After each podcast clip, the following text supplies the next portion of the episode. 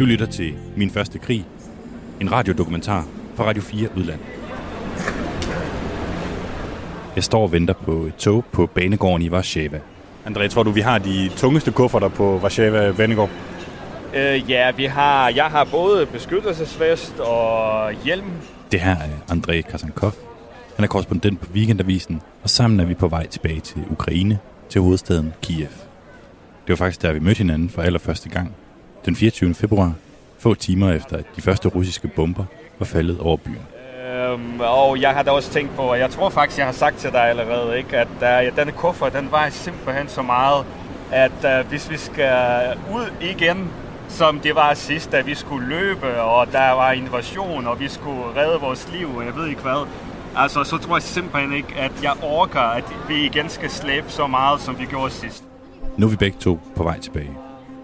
Og vi er langt fra de eneste. Rusland er ved at invadere Ukraine. Der er krig i Europa, og fronten er i Ukraine. Today at 1, we're live in Ukraine. Begin this hour with the military invasion. Krig i Europa er desværre nu en realitet. Mads Anneberg, vores europakorrespondent på Radio 4, befinder sig altså i Kiev. Mit navn er Mads Enneberg. Jeg er korrespondent på Radio 4, og i år begyndte jeg at dække min første krig. Det var ikke, fordi jeg tog i krig. Krigen den kom til mig den 24. februar, da jeg vågnede i Ukraines hovedstad, Kiev, og de første russiske bomber allerede var faldet over byen.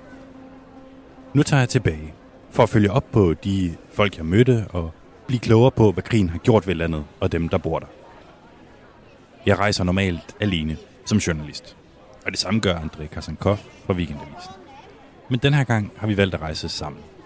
For mig er det en stor fordel, for André har dækket Ukraine og Rusland i mange år, og taler ovenikøbet russisk, ligesom de fleste ukrainere også gør. Men jeg er lidt nysgerrig på, hvorfor han gerne ville rejse med mig. Hvorfor spurgte du egentlig, at vi skulle følges til Ukraine? Det er faktisk et rigtig godt spørgsmål, for det er normalt, når jeg rejser rundt i øh, der, hvor jeg nu tager afsted til, så er det næsten altid alene. Og jeg er på jagt efter min egen historie. Jeg har ikke brug for, at der er en eller anden mærkelig marker, der er med mig. Men øh, der er jo krig i Ukraine for tiden. Og det øh, kunne være rigtig smart at være to, hvis nu at der sker nogle ting. Øh, for mig, og det, det er fuldstændig ærligt, for mig er det jo også en øh, fordel at have, at have dig med af, af to grunde. Altså den ene er, at nu lærte jeg dig jo at kende sidst. Vi, øh, vi kender hinanden lidt nu. Øh, og for at sige det som det er, øh, når jeg rejser med dig, Mads, så, så, så er jeg jo dansker. Altså vi er jo danske journalister, når vi rejser sammen. Hvor hvis jeg rejser alene, så kan jeg kun blive opfattet som russer. André er født i Rusland og vokset op i St. Petersborg. Han kom til Danmark som 17-årig og har både russisk og dansk pas. Og hvis der er noget, ukrainerne er lidt påpasselige med for tiden, så er det selvfølgelig russere. For at sige det som det er lige nu, er det måske ikke den største fordel, at folk kan høre, at man er fra Rusland sådan lige med det samme. Og at man sådan placerer mig som en, der er fra Rusland lige med det samme. Jamen, jeg tænkte nok, at det, at det også var, jeg havde lidt med det at gøre.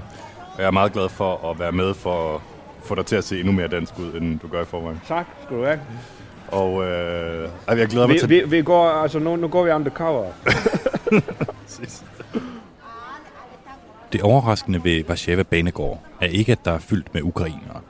Det var der også sidste gang, i marts, da jeg var på vej hjem efter en måned i Ukraine. Det overraskende er, at dengang rejste folk ud af landet. Men nu er folkevandringen vendt, og millioner af ukrainere rejser tilbage. Jeg møder en familie, som har boet i Danmark siden krigen brød ud, men som nu er på vej hjem, selvom krigen stadig raser i landet. Uh, two months we live in Denmark, near the Aalborg. In Aalborg. Ne- near the Aalborg. Um, how, what did you think of uh, Denmark, Aalborg? Uh, very good city. Uh, very pretty, but little. Maxim fortæller, at de har boet nær Aalborg.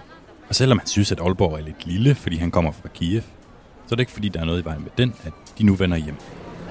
I miss it uh, for my home, for my family, for my friends. I Ukraine har han alle sine venner, sin familie, sin forretning. Uh, in, the, in Europe, I, I have nothing. I Europa har han ingenting.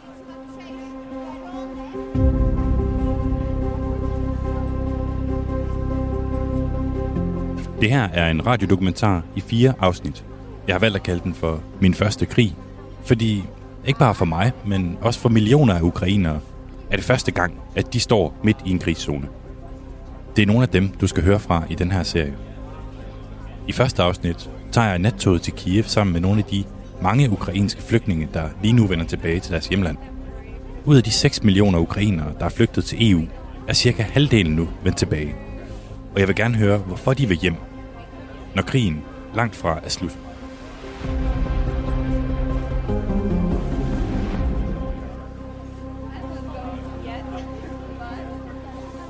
Mens krigen raser i Ukraine, kan man ikke komme til landet med fly. Selv statsledere som Mette Frederiksen og Emmanuel Macron tager den lange tur til hovedstaden Kiev i nattog.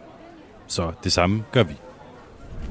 Så sidder vi i toget. Øh, vi har forladt Warszawa og er fremme i Kiev efter planen om cirka 20 timer. Det tog, vi sidder i, går mod den polsk-ukrainske grænse. Her skal vi skifte til nattoget til Kiev. Men allerede nu er det tydeligt, at passagererne, for uden Andrea og mig, primært består af ukrainske kvinder og børn, som er flygtet fra krigen, men nu er på vej tilbage.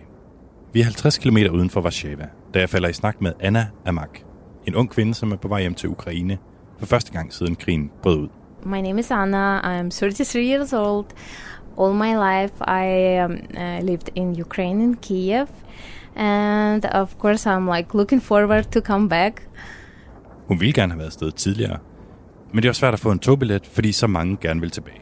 It's crazy, like to get tickets is super uh, difficult. And now Jeg spørger, hvorfor hun ikke bare venter til krigen er slut. Men hun fortæller, at hun er nødt til at se sin familie. Især hendes niece, som blev født i september. you know the family send me like oh she start crawling oh she start like her first teeth start to grow and now she start walking and talking and i'm like jesus christ Anna har slet ikke oplevet krigen på tæt hold. Den 24. februar, da Rusland invaderede, var hun nemlig taget til Paris, fordi det var hendes fødselsdag. i woke up and i was expecting a lot of messages and congratulations to my birthday and i woke up i opened my phone and all what i see are we are we are running the bombs are falling down the airport is destroyed all over Hun vågner op om morgenen og tænder for telefonen for at tjekke sine fødselsdagsbeskeder. I stedet kan hun læse, hvordan hendes venner og familie løber ned i beskyttelseskældre, mens bomberne falder over Kiev. So when I woke up, like there was million of messages, missed calls, and like uh, first moment I was just paralyzed, and then Først er hun lammet, men finder så fjernbetjeningen og tænder for fjernsyn. and BBC, and I realized that it's like it, it, it's not a joke. It's it's it's real. And then I call, and like everyone was in panic, and nobody know what to do. Like to leave uh, Kiev, not to leave, to stay, to not panic, or like panic and run, and like Ingen ved, hvad de skal gøre. Blive, tage afsted, gå i panik eller lade være. Mens hendes familie står midt i det hele, oplever Anna mareridtet på flere tusind kilometers afstand via sin telefon. don't even remember if I eat that day because I just remember that I was just like only in the phone. Uh, I was there four days and I get out once from hotel because I fire døgn ligger hun på hotelværelset i Paris med ansigtet begravet i mobilen, for at få nyt fra Ukraine, fra Kiev og fra hendes familie. Hun forlader kun værelset én gang, for at tage ned og tjekke, om Eiffeltårnet virkelig er lyst op i de ukrainske farver.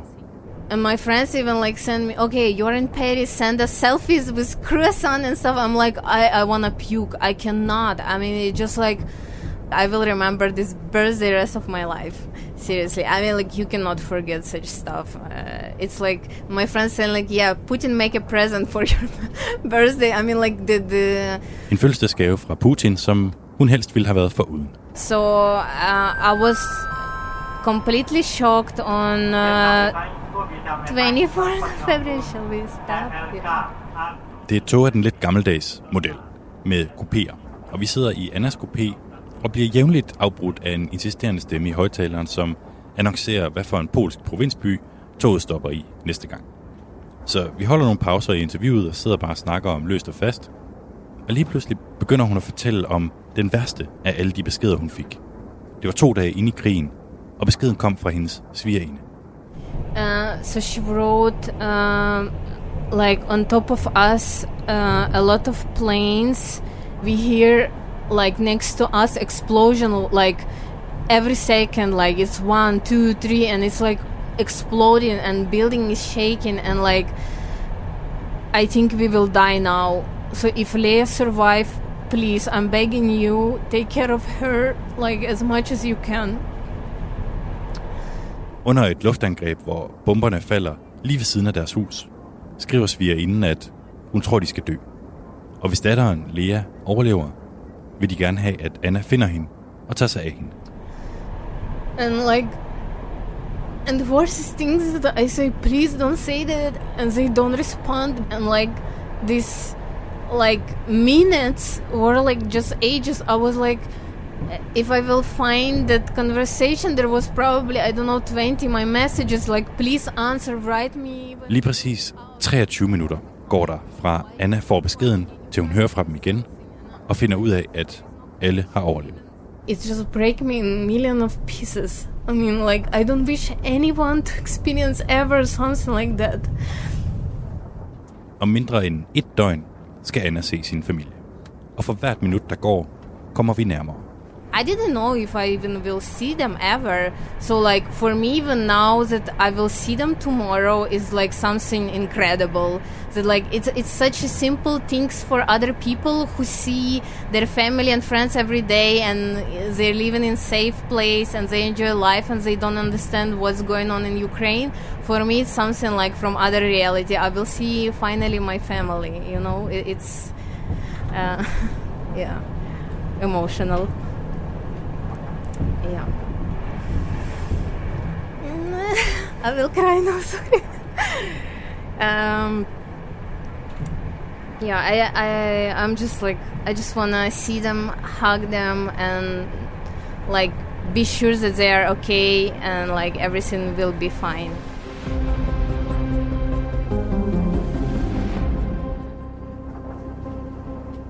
Du lytter til Min Første Krig på Radio 4. Jeg er på vej med tog tilbage til Ukraine, og jeg rejser sammen med André Karsenkov fra Weekendavisen. Jeg aftaler med Anna, at vi snakkes ved på det næste tog. I mellemtiden bruger André og jeg tiden på at genopfriske vores seneste møde med Kiev. Den 24. februar, da russerne invaderede.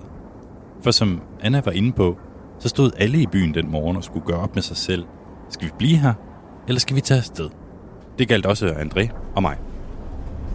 Du og jeg øh, mødte hinanden for allerførste gang om morgenen den 24. februar i år.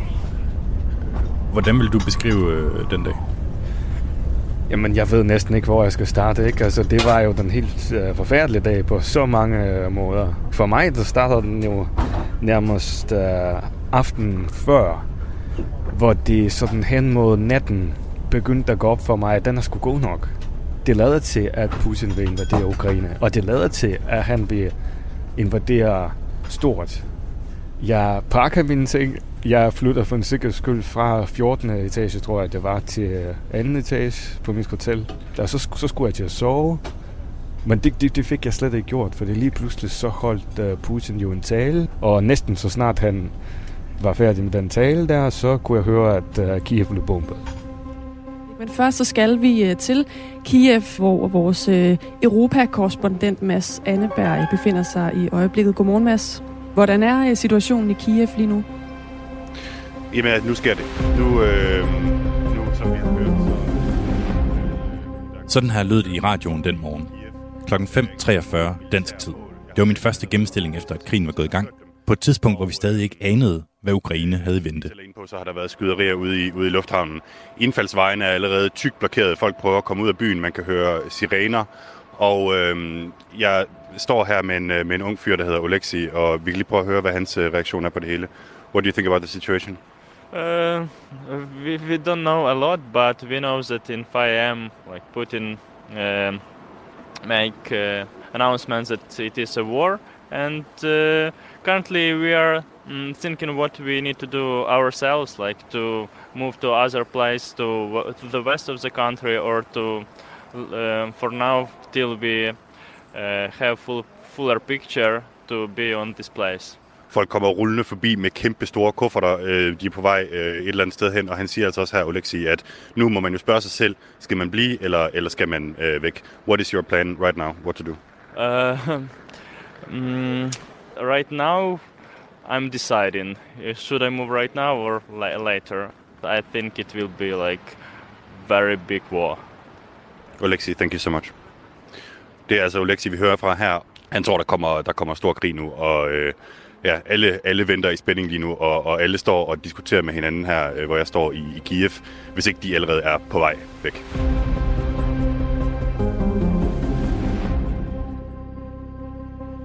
Andrea og jeg endte med at tage ud af Kiev og køre med strømmen af mennesker mod vest. Sammen med to andre danske journalister, der havde en bil, kørte vi nonstop i mere end et døgn, inden vi nåede Lviv i det vestlige Ukraine. Her blev jeg og dækkede krigen i de følgende uger. Men det var ikke nogen nem beslutning for mig at forlade Kiev. Jeg tænkte, at jeg skulle i hvert fald ikke være der, når, når russerne kommer. Uh, for det første vil det være farligt for alle journalister sådan set. Hvis nu uh, russerne kommer, der var gadekamp i Kiev. Ja, du kom ud til mig, og så... Øh, og det var ret tidligt. Mm, men så sker der jo det, at jeg, at jeg vil gerne i radioen. Jeg vil gerne fortælle, hvad der, hvad der sker. Og så, så mister jeg sådan lidt øh, tidsfornemmelsen, tror jeg. Og på et tidspunkt, så, så er klokken jo, hvad, 9-10 om, om morgenen, og, det, og vi, vi har ligesom mistet det der øh, forspring. At det var måske sådan lidt... Der var vel, jeg var lidt et røvhul, nærmest. Fordi du, du kunne jo være kommet ud helt tidligt. Uh, ja, men du var der ikke et uh, røvhul. Altså, du, du gjorde, hvad du skulle gøre. Du uh, udførte dit arbejde. Du var uh, lidt træt af mig. Uh, nej, men jeg, jeg var lidt træt.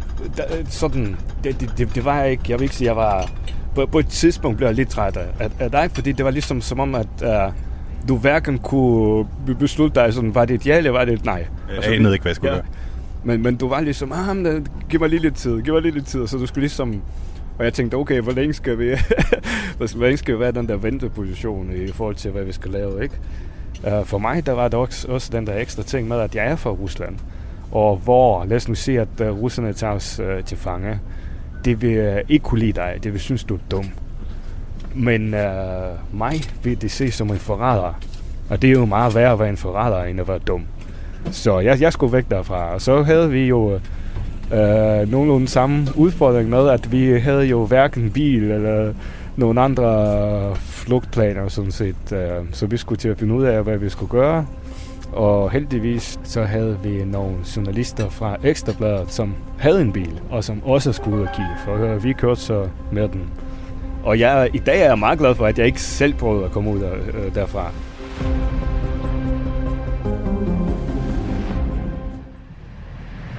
Fra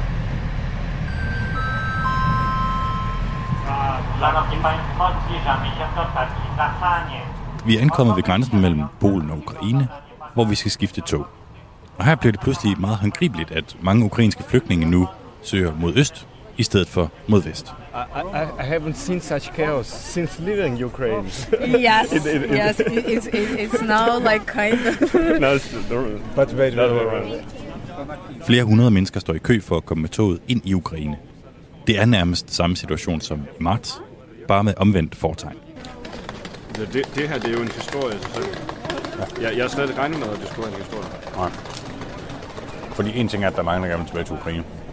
Det, det, det hvorfor forstår man man, ikke klar? men, men hvorfor man er klar til det? Ja, altså, Også Anna er overrasket over de kaos, der udfolder sig på grænsen. I mean, like it's it's super complicated. I don't understand why in three months they could not really make it easier for people who already went through such a hassle in their life. Jeg går lidt utålmodigt frem og tilbage, og møder en ung ukrainer ved navn Anastasia, som er ved at forlade køen. I'm so sorry, could I ask you guys a question for... Um, I work for Danish radio. What's your name? Anastasia. And are you giving up on the queue? Uh, a bit, yeah, because it's a bit um, a bit cold. you don't have any tickets. Det viser sig, at hun ikke har nogen billet til toget, og der er fuldstændig udsolgt. Anastasia er flygtet til Italien, og jeg spørger, hvorfor hun vil tilbage nu. 11 days ago, uh, near to the city Chernihiv, my brother, older brother, uh, he's died there because of uh, they were they were in a military camp and was four rockets and they bombed this uh, camp and he died and uh, we decided to go to the funeral but we don't know when we were, when the funeral will be i think this this uh, or um, i think maybe i hope in the next week Hendes storebror var soldat og blev dræbt i et russisk missilangreb nær byen Chernihiv. Nu er hun selv på vej tilbage til det land, hvor et missil i princippet kan slå ned når som helst og hvor som helst. Og hun er nervøs. It's really scary it's scary yeah and uh, yeah sometimes I thought uh, to go back to Ukraine to Lviv, and the same day, the same day, always some rockets to Lviv, some rockets bombing, pa pa pa. It's not safe. Yeah. Jeg siger farvel til Anastasia. Hun fortæller mig bagefter, at hun overnattede i en flygtningelejr på grænsen, men at hun kom med en bus næste dag og nåede med til begravelsen.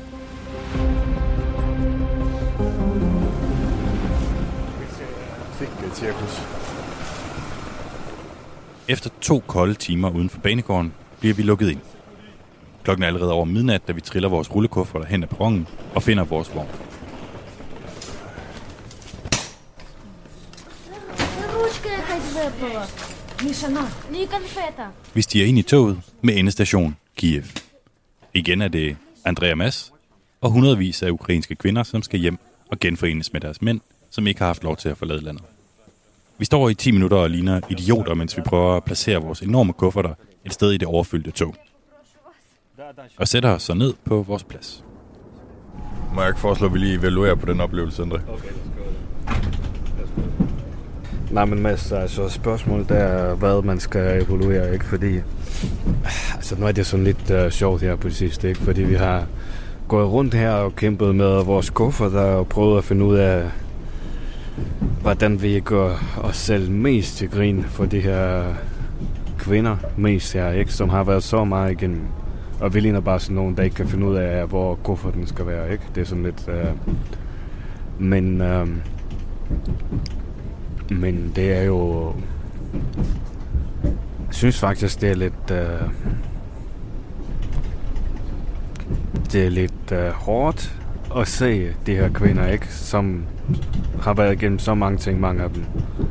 Som øh, den øh, pige, kvinde, som du snakkede med, hvis øh, bror er blevet dræbt for ikke så længe siden, og hun skal så til begravelse. Og hun har ikke nogen billetter. Og det er sådan, altså, der er både nogle, der, der er helt forfærdelige tragedier i hendes liv.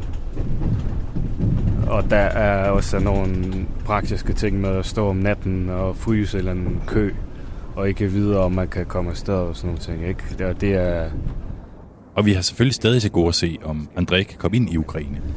Uh, jeg tror bare, jeg, jeg er så træt lige pludselig. Um, og så stod vi her, og hvor længe tror du, vi har stået i køen? Halvanden time, måske to timer? Nej, halvanden time. Eller er det bare mig, der... Nej, nej, nej, godt og vel halvanden time. Godt og vel halvanden time stod vi. Uh, og det har jeg ikke prøvet siden den uh, aften, hvor jeg kom ud af Ukraine. Nu, nu stod jeg så i kø i den anden retning, kan man sige. Ikke? Og jeg tror bare, at man bliver sådan lidt desperat og tænker, altså, bare det, altså, det skal bare overstås. Og så må de smide mig ud, hvis det er.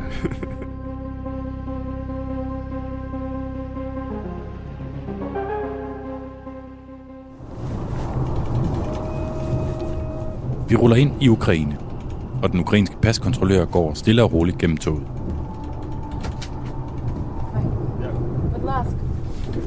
Enten så virker vores trick med at være to danskere, eller også var der slet ikke noget at være bekymret for. Vi får begge to et stempel og et budlatska med på vejen. Værsgo.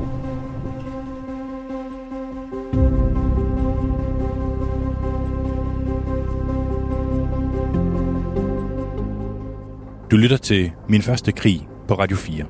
Det her er afsnit 1, hvor jeg tager med nattoget til Kiev, sammen med nogle af de mange ukrainere, der lige nu vender tilbage til deres krigshavede hjemland. Mens vi sover, triller nattoget med stabil lav fart tværs over Ukraine, og jeg vågner op til en fredelig udsigt over solbeskinnede ukrainske kornmarker. Om få timer rammer vi hovedstaden Kiev, og jeg kan ikke lade være med at tænke tilbage på sidste gang, jeg var i byen. Det var som sagt 24. februar, da Rusland invaderede. Og den dag vågnede jeg op til et utal af beskeder og ubesvarede opkald til nyheden om eksplosioner i Kiev og krig i Europa. Klokken var 6 om morgenen, og krigen havde været i gang i en time. Og det første, jeg gjorde, var at tænde båndoptageren og gå ned på gaden. Her stødte jeg ind i et ungt par, som blev min første kontakt med andre mennesker i den her nye virkelighed. Det lød sådan her.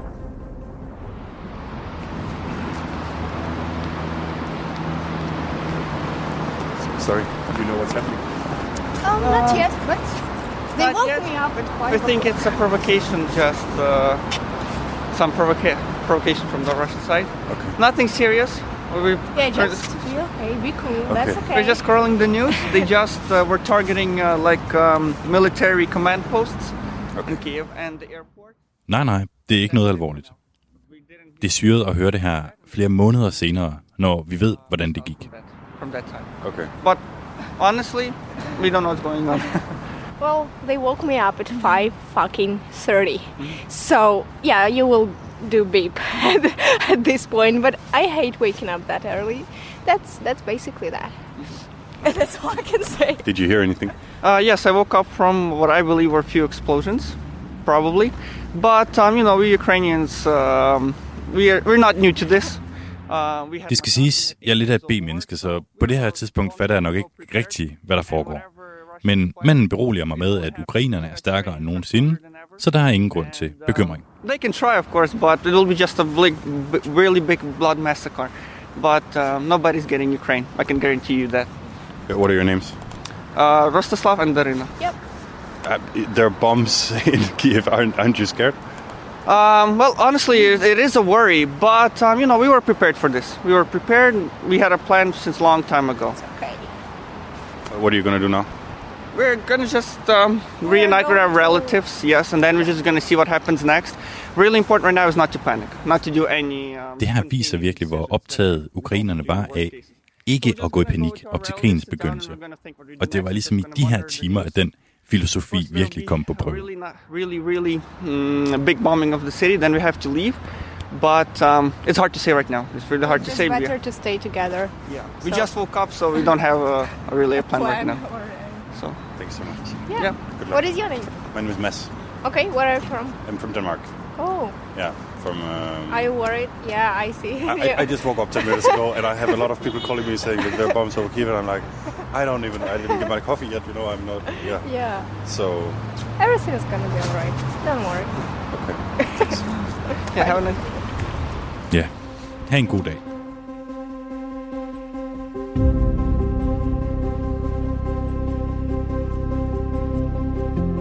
Efter jeg havde sagt farvel til det her unge par, fik jeg endelig min morgenkaffe, og derefter begyndte panikken lige så stille at brede sig i byen.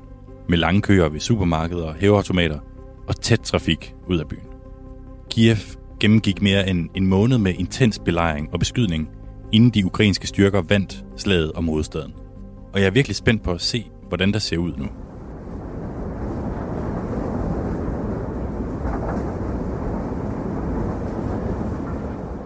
Det samme er Anna, den unge ukrainer, jeg mødte i toget, som er på vej tilbage til Kiev for at se sin familie. Ukraine blev invaderet på Annas fødselsdag, og hun oplevede ikke krigens begyndelse, fordi hun var på ferie i Paris. Det Kiev, som hun forlod, var lige så fredeligt som enhver anden europæisk hovedstad. Og det her bliver hendes første møde med byen, efter at krigen begyndte. What do you expect when you go back to Kiev? Um, I mean, I know that the energy and atmosphere, of course, it's changed because, like, um, the people I used to see. Anna ved godt, at meget er forandret. Mange af dem, hun kender i byen, er der ikke længere. Uh, a lot of them is now out of Ukraine, and obviously, yes, it's not everything so positive as like as it's still in my mind as a memory, but it's still it's my it's my home. Like I will Vi Vi snakker om, hvordan vi begge to havde overvejet at pakke vinterjakken til den her tur, selvom det er sommer og 28 grader. yeah I, I still like i go in and it's it's like summer but in my head when i was leaving ukraine it was winter and i'm still i feel like i'm in the moment of winter in february so it's for me now like kind of shock that i will come and it will be summer all the Fordi det er vinter-Kiev, der står tilbage i vores hukommelse. Annas liv har dybest set været på pause siden 24. februar. Og sådan tror hun, der er mange, der har det. I think for everyone the life stopped and like nobody can believe that it's already summer and life is continue. It's like whole world is living their life, but like for all Ukrainians, like we are still all staying 24 of February. Like Alle hendes venner i Ukraine har lagt deres fremtidsplaner på hylden. For de ved ikke, hvad der kan lade sig gøre i morgen. It's everyone put life on the pause. Everyone is just waiting when the Zelensky say we won, please come back because this is the moment like whole Ukraine is waiting. I think its whole world is waiting. So I know it will be not as when I left, but if my family and friends there, I, I'm already happy. So this is like I just expect to see my family and hug them. That, that's that's all my expectations. Yeah. Vi nærmer os destinationen. Og det underlige er, at for Anna har krigen to begyndelser. Den første er 24. februar, og den anden er nu, hvor hun selv skal opleve sit land i krig for første gang. I, I'm getting a bit uh, anxiety, I would say, because I know that Kiev is safe, but um, since train is still a, a huge target to Russian Hun er allerede lidt nervøs, fordi russerne tidligere har ramt tog med missiler. Men også fordi hun endnu ikke har hørt luftsirenerne med sine egne ører og set ødelæggelserne med sine egne øjne. Uh, I'm really like a bit paranoid. And stressed if like I will hear the uh, sirens or air force alarm or the flying rockets or whatever or explosion. Like um, it, it's scary. Yeah so I would say it's a mix of excitement and really anxiety. So yeah. Jeg slipper Anna for nu og aftaler, at vi mødes dagen efter, når hun har tilbragt sit første døgn i et Ukraine i krig.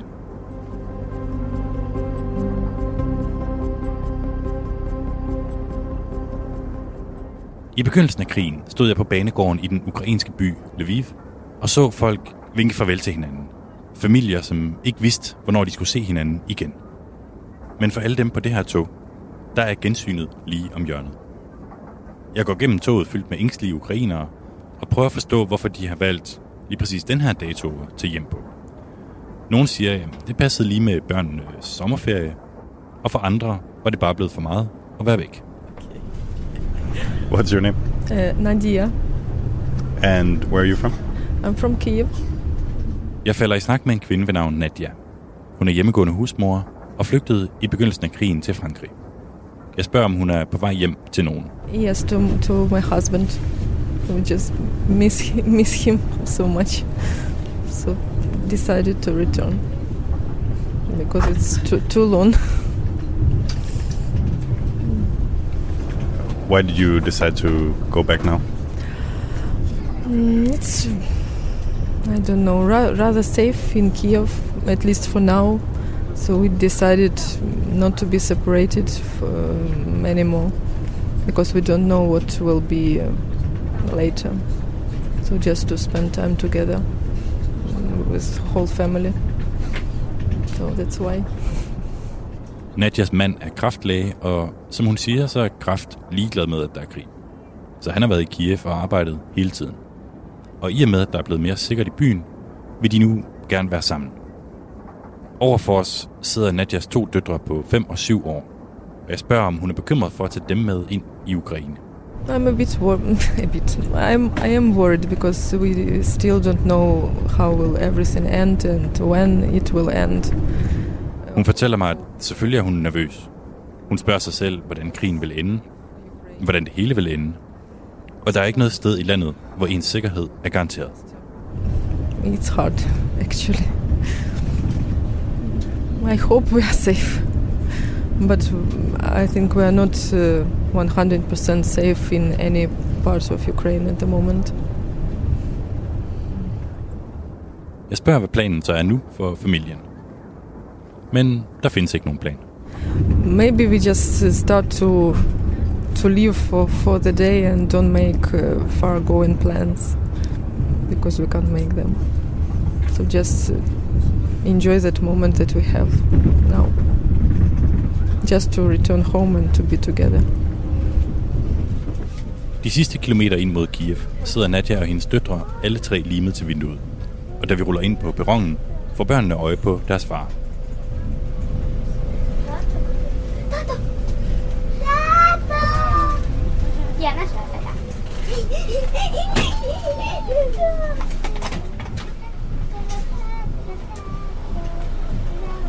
Og endelig står vi ud af toget.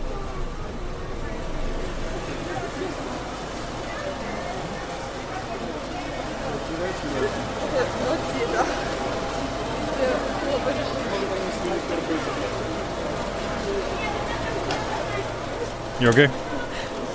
Yes. yes, I'm, I'm happy to be home. I've been waiting for this moment for almost three months, uh, so I will uh, missing my family, my kids, my wife.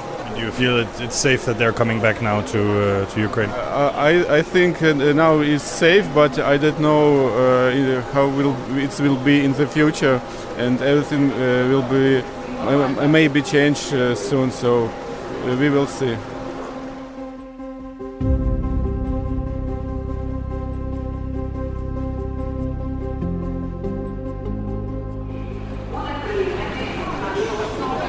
Så er vi simpelthen i Kiev. Exit to the city. Det er fandme surrealistisk at være tilbage. Du lytter til min første krig på Radio 4, hvor jeg er taget tilbage til det Ukraine, som jeg forlod i marts. Sammen med min rejsemakker André Kasabkov fra Weekendavisen, står jeg nu uden for banegården i Kiev. En by, som vi forlod i al hui og hast, og som vi nu vender tilbage til i ro og mag. Alt ser normalt ud på overfladen. På nær selvfølgelig de mange familier på banegården, som står med tårer i øjnene og omfavner hinanden. Og det var meget gribende for mig. Jeg ved ikke, øh, hvordan var det for dig? Jo, jo, er det sindssygt. Det, det, det påvirker mig nærmest lige så meget, som da jeg så folk gå den anden vej. Altså, for, for nogle måneder siden, da de, da de alle sammen rejste mod, mod vest, i stedet for nu, hvor de rejser mod øst. Altså, begge dele er enormt rørende, synes jeg, at nu, nu får de endelig lov til at komme hjem og, og blive genforenet med dem, som de har taget afsked med.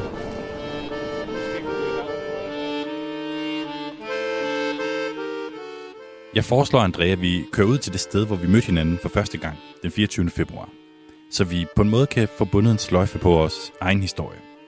Og så er der noget, som jeg har ventet hele turen på at spørge ham om.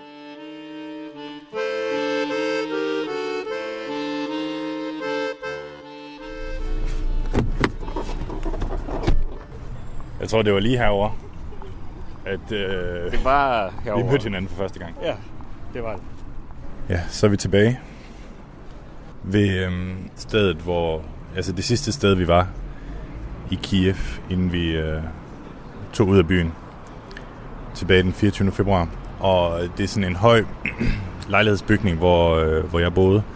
Og jeg kan huske, det... Jeg vågner jo klokken 6, og det går op for mig, at der har været eksplosioner. Og jeg fiser ned på gaden, og jeg kan mærke at det allerførste, jeg skal, det er at have en kaffe over i den der Star Coffee. Øhm, øh, sådan en sådan en kaffebåd, der ligger hernede ved, ved, øh, ved metrostationen. Fordi ellers kan jeg ikke, jeg kan ikke træffe gode beslutninger om, hvad, hvad, hvad jeg skal og hvad jeg ikke skal. Øhm,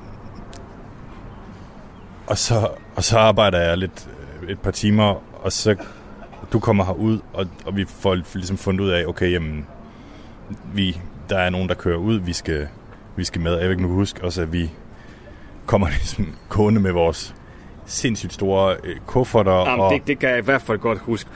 Uh, den der kæmpe vanddunk, jeg ved ikke, hvor mange liter der var i den. Altså den, som du har forberedt i det tilfælde, der var krig. Og så var der jo krig lige pludselig, ikke? Og vi skulle afsted med alle de her ting, og det var... og nu når der var krig, så kunne vi jo ikke, ikke tage vanddunken med. Altså, Altså, altså var- sådan 50 liters. Øh, altså, Jamen, det var jo altså helt på grænsen til, at jeg overvejede simpelthen at smide nogle af de her ting ud, ikke? der var det bare fuldstændig surrealistisk. Ikke? Øh, der var biler, der stort set ikke kørte. Altså, det var bare en lang kø, der næsten ikke bevægede sig. Øh, det var koldt, der var... Det var jo vinter, og uh, det så jo sort ud for Ukrainers fremtid. Altså den største historie i den her krig i virkeligheden, det har jo været ukrainernes uh, evne til og vilje til at ofre sig selv for at kæmpe for friheden. Uh, men jeg, jeg kunne simpelthen ikke se den historie den morgen, fordi der var så mange på vej ud af Kiev. Der var også øh, en gang imellem, kom der nogle soldater i den anden retning, og, og, og, og jeg tænkte, jamen det er nogle stakler. Og hvad kan det nu gøre, når, når russerne er her, måske i aften eller i morgen eller sådan noget. Men, men, men der har vi jo heldigvis uh, taget fejl, kan man sige, ikke? Jeg ved sgu ikke, André. Jeg synes, jeg synes den dag, det var lidt, det var lidt svært at være menneske i det hele taget. Hvor, hvordan var det at være russer i de dage? Jamen, det var, det var meget blandet. Øhm, ah, der var simpelthen, øh, altså det var overvældende, selve krigen. Altså jeg kender så mange øh, ukrainere selvfølgelig, men også russere, som øh, i starten af krigen simpelthen har grædt hver dag. Øh, det gjorde jeg også selv. Det var forfærdeligt, fordi at øh, jeg følte et øh, medansvar et eller andet sted for, øh, for, at vi som russere ikke har været i stand til at, at have en anden ledelse end den, der så vælger at overfælde Ukraine og dræbe en masse ukrainere, som skulle jo være russernes broderfolk. Men du har jo gået ud fra det, det ved jeg jo ikke, men du har vel ikke stemt på Putin. Hvorfor har du et medansvar? Mm, ja, okay, jo, så kan man selvfølgelig godt sige, okay, jeg har stemt imod, øh, så, så har jeg ingenting med det, med det her at gøre, men, men det har jeg da, altså vi har ikke opbygget et civilsamfund, der har kunne gøre modstand i forhold til det her. Altså jeg har også, øh, altså jeg, jeg, jeg, man kan sige, i stedet for at, altså hvad, hvad har jeg gjort? Altså jeg, jeg bor i et øh, frit og demokratisk land i, i Danmark, og så i stedet for for eksempel at prøve og bidrage til en demokratisk udvikling i Rusland, som øh, nogle af mine venner har gjort, og betalt en ret høj pris for det. I starten tænkte jeg faktisk også, ah, men det er jo det er også forfærdeligt, at Putin han kommer og ødelægger det hele for os alle sammen. Men det er ikke bare ham. Uh, der er, han har i hvert fald til dels sin opbakning til, til sin krig i, i befolkningen. Og dermed, så synes jeg da, at vi alle sammen, alle os russere, jeg har stadigvæk øh, russisk øh, statsborgerskab. Selvfølgelig har vi et øh, medansvar i det her. Uh, og det, det er simpelthen for, og det er for sent nu. Det er for sent nu. Nu er man simpelthen nødt til at hjælpe Ukraine med at vinde den her krig. Uh, det er for sent at, at skabe forandringer i Rusland, desværre.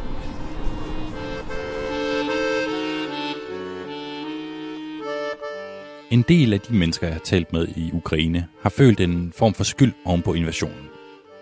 Har de gjort nok? Forlod de deres by for hurtigt? Eller måske uden at få hele familien med? André fortæller mig, at han arbejder med sin skyld ved at komme tilbage hertil og dække krigen. Det samme gør jeg i virkeligheden.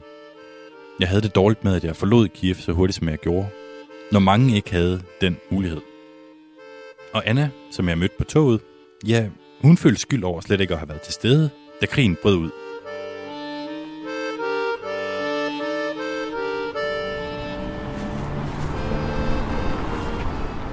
Hej Anna. Good to see you again. Good to Hey. see you. Men nu er hun tilbage, og jeg møder hende dagen efter for at høre om hendes møde med Kiev og familien. I mean, I don't know. I just stepped out. It was so amazing. It's it's my city, and I was so happy uh, to see my family and like it was best thing ever to be back home in my city. Anna lægger ud med at vise mig en video af det, som hun har glædet sig til hele turen, nemlig gensynet med sin niece.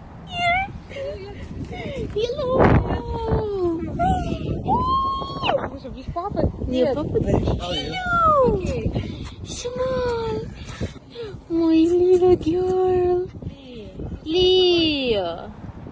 She was like, "Who are you?" She was looking so strange to me. She completely didn't know who I am. And then second time later in the evening when I came, she she started to initiate and coming to me and like. Hun kunne ikke rigtig kende mig i starten, fortæller Anna. Men det blev bedre senere på dagen. But later on, she she gave me a big smile and hug, and uh, so it was it was lovely. Yeah. Anna siger, at det var bedre at komme tilbage, end hun havde tur håb på. People were walking, places were full of people. There was some even restaurants which we couldn't get the place. It was overbooked. Everyone is walking, dogs, kids, people, and lovely weather was yesterday. So Men bliver virkelig paf over, hvor normalt der kan se ud i en by i krig. Masser af mennesker på gaderne, fuldt hus på bar og restauranter. it it's really so alive, and you cannot even understands that there is a war in this country because I mean Kiev is like super energetic and Jeg kan ikke helt finde ud af, om jeg synes, det er godt eller skidt. Altså, er det livsbekræftende, at folk øh, kan nyde tilværelsen, selvom deres land er i krig? Eller er det lidt orkestret, der spiller for fuld udblæsning, mens Titanic synker? Anna vælger at se det som et godt tegn. It's uh, it seems to me that the city is recovering and getting back to normal. So it was better than I expect. Yeah.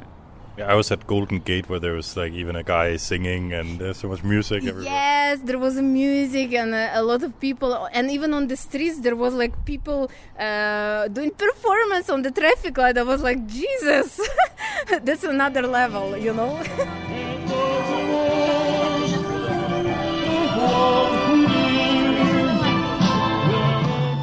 Jeg fortæller hende, hvordan jeg kom forbi en fyr, der sang Frank Sinatra i sådan en rigtig amatør-crooner-udgave. Og hvis ikke det er billedet på en fredelig by, så ved jeg snart ikke, hvad der er.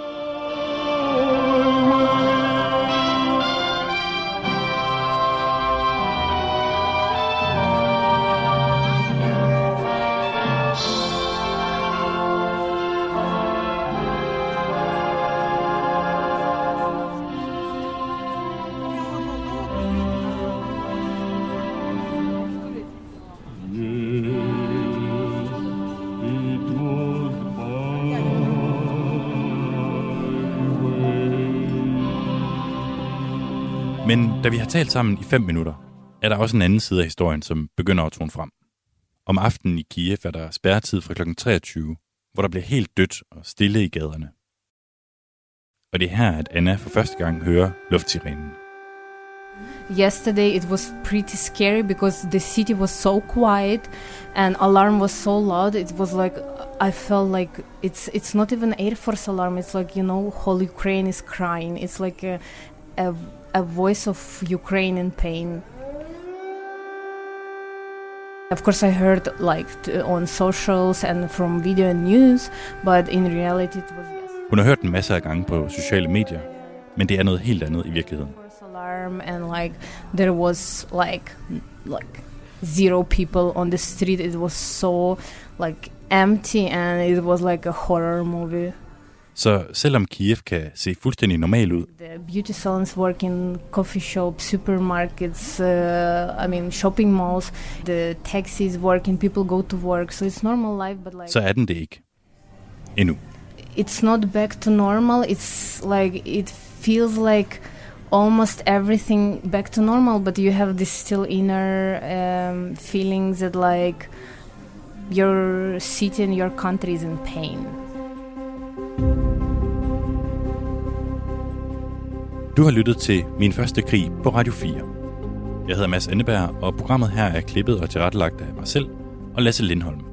Redaktør er Camilla Høj Eggers, og vi har brugt lydklip fra TV-avisen, BBC og NBC.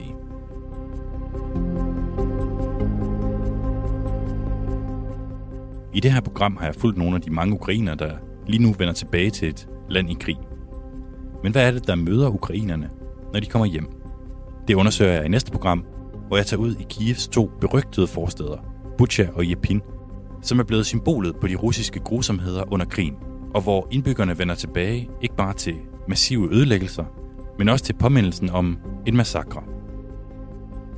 Jeg gør blandt andet det mest Radio 4-agtige nogensinde, og tager i Jysk Sengetøjslager i Bucha, som lige er genåbnet. Og så tager jeg med en femårig pige hen for at se hendes sønderbombede skole. Det kan du høre i næste afsnit. Husk, at de alle fire bliver tilgængelige i Radio 4's app og på hjemmesiden radio4.dk.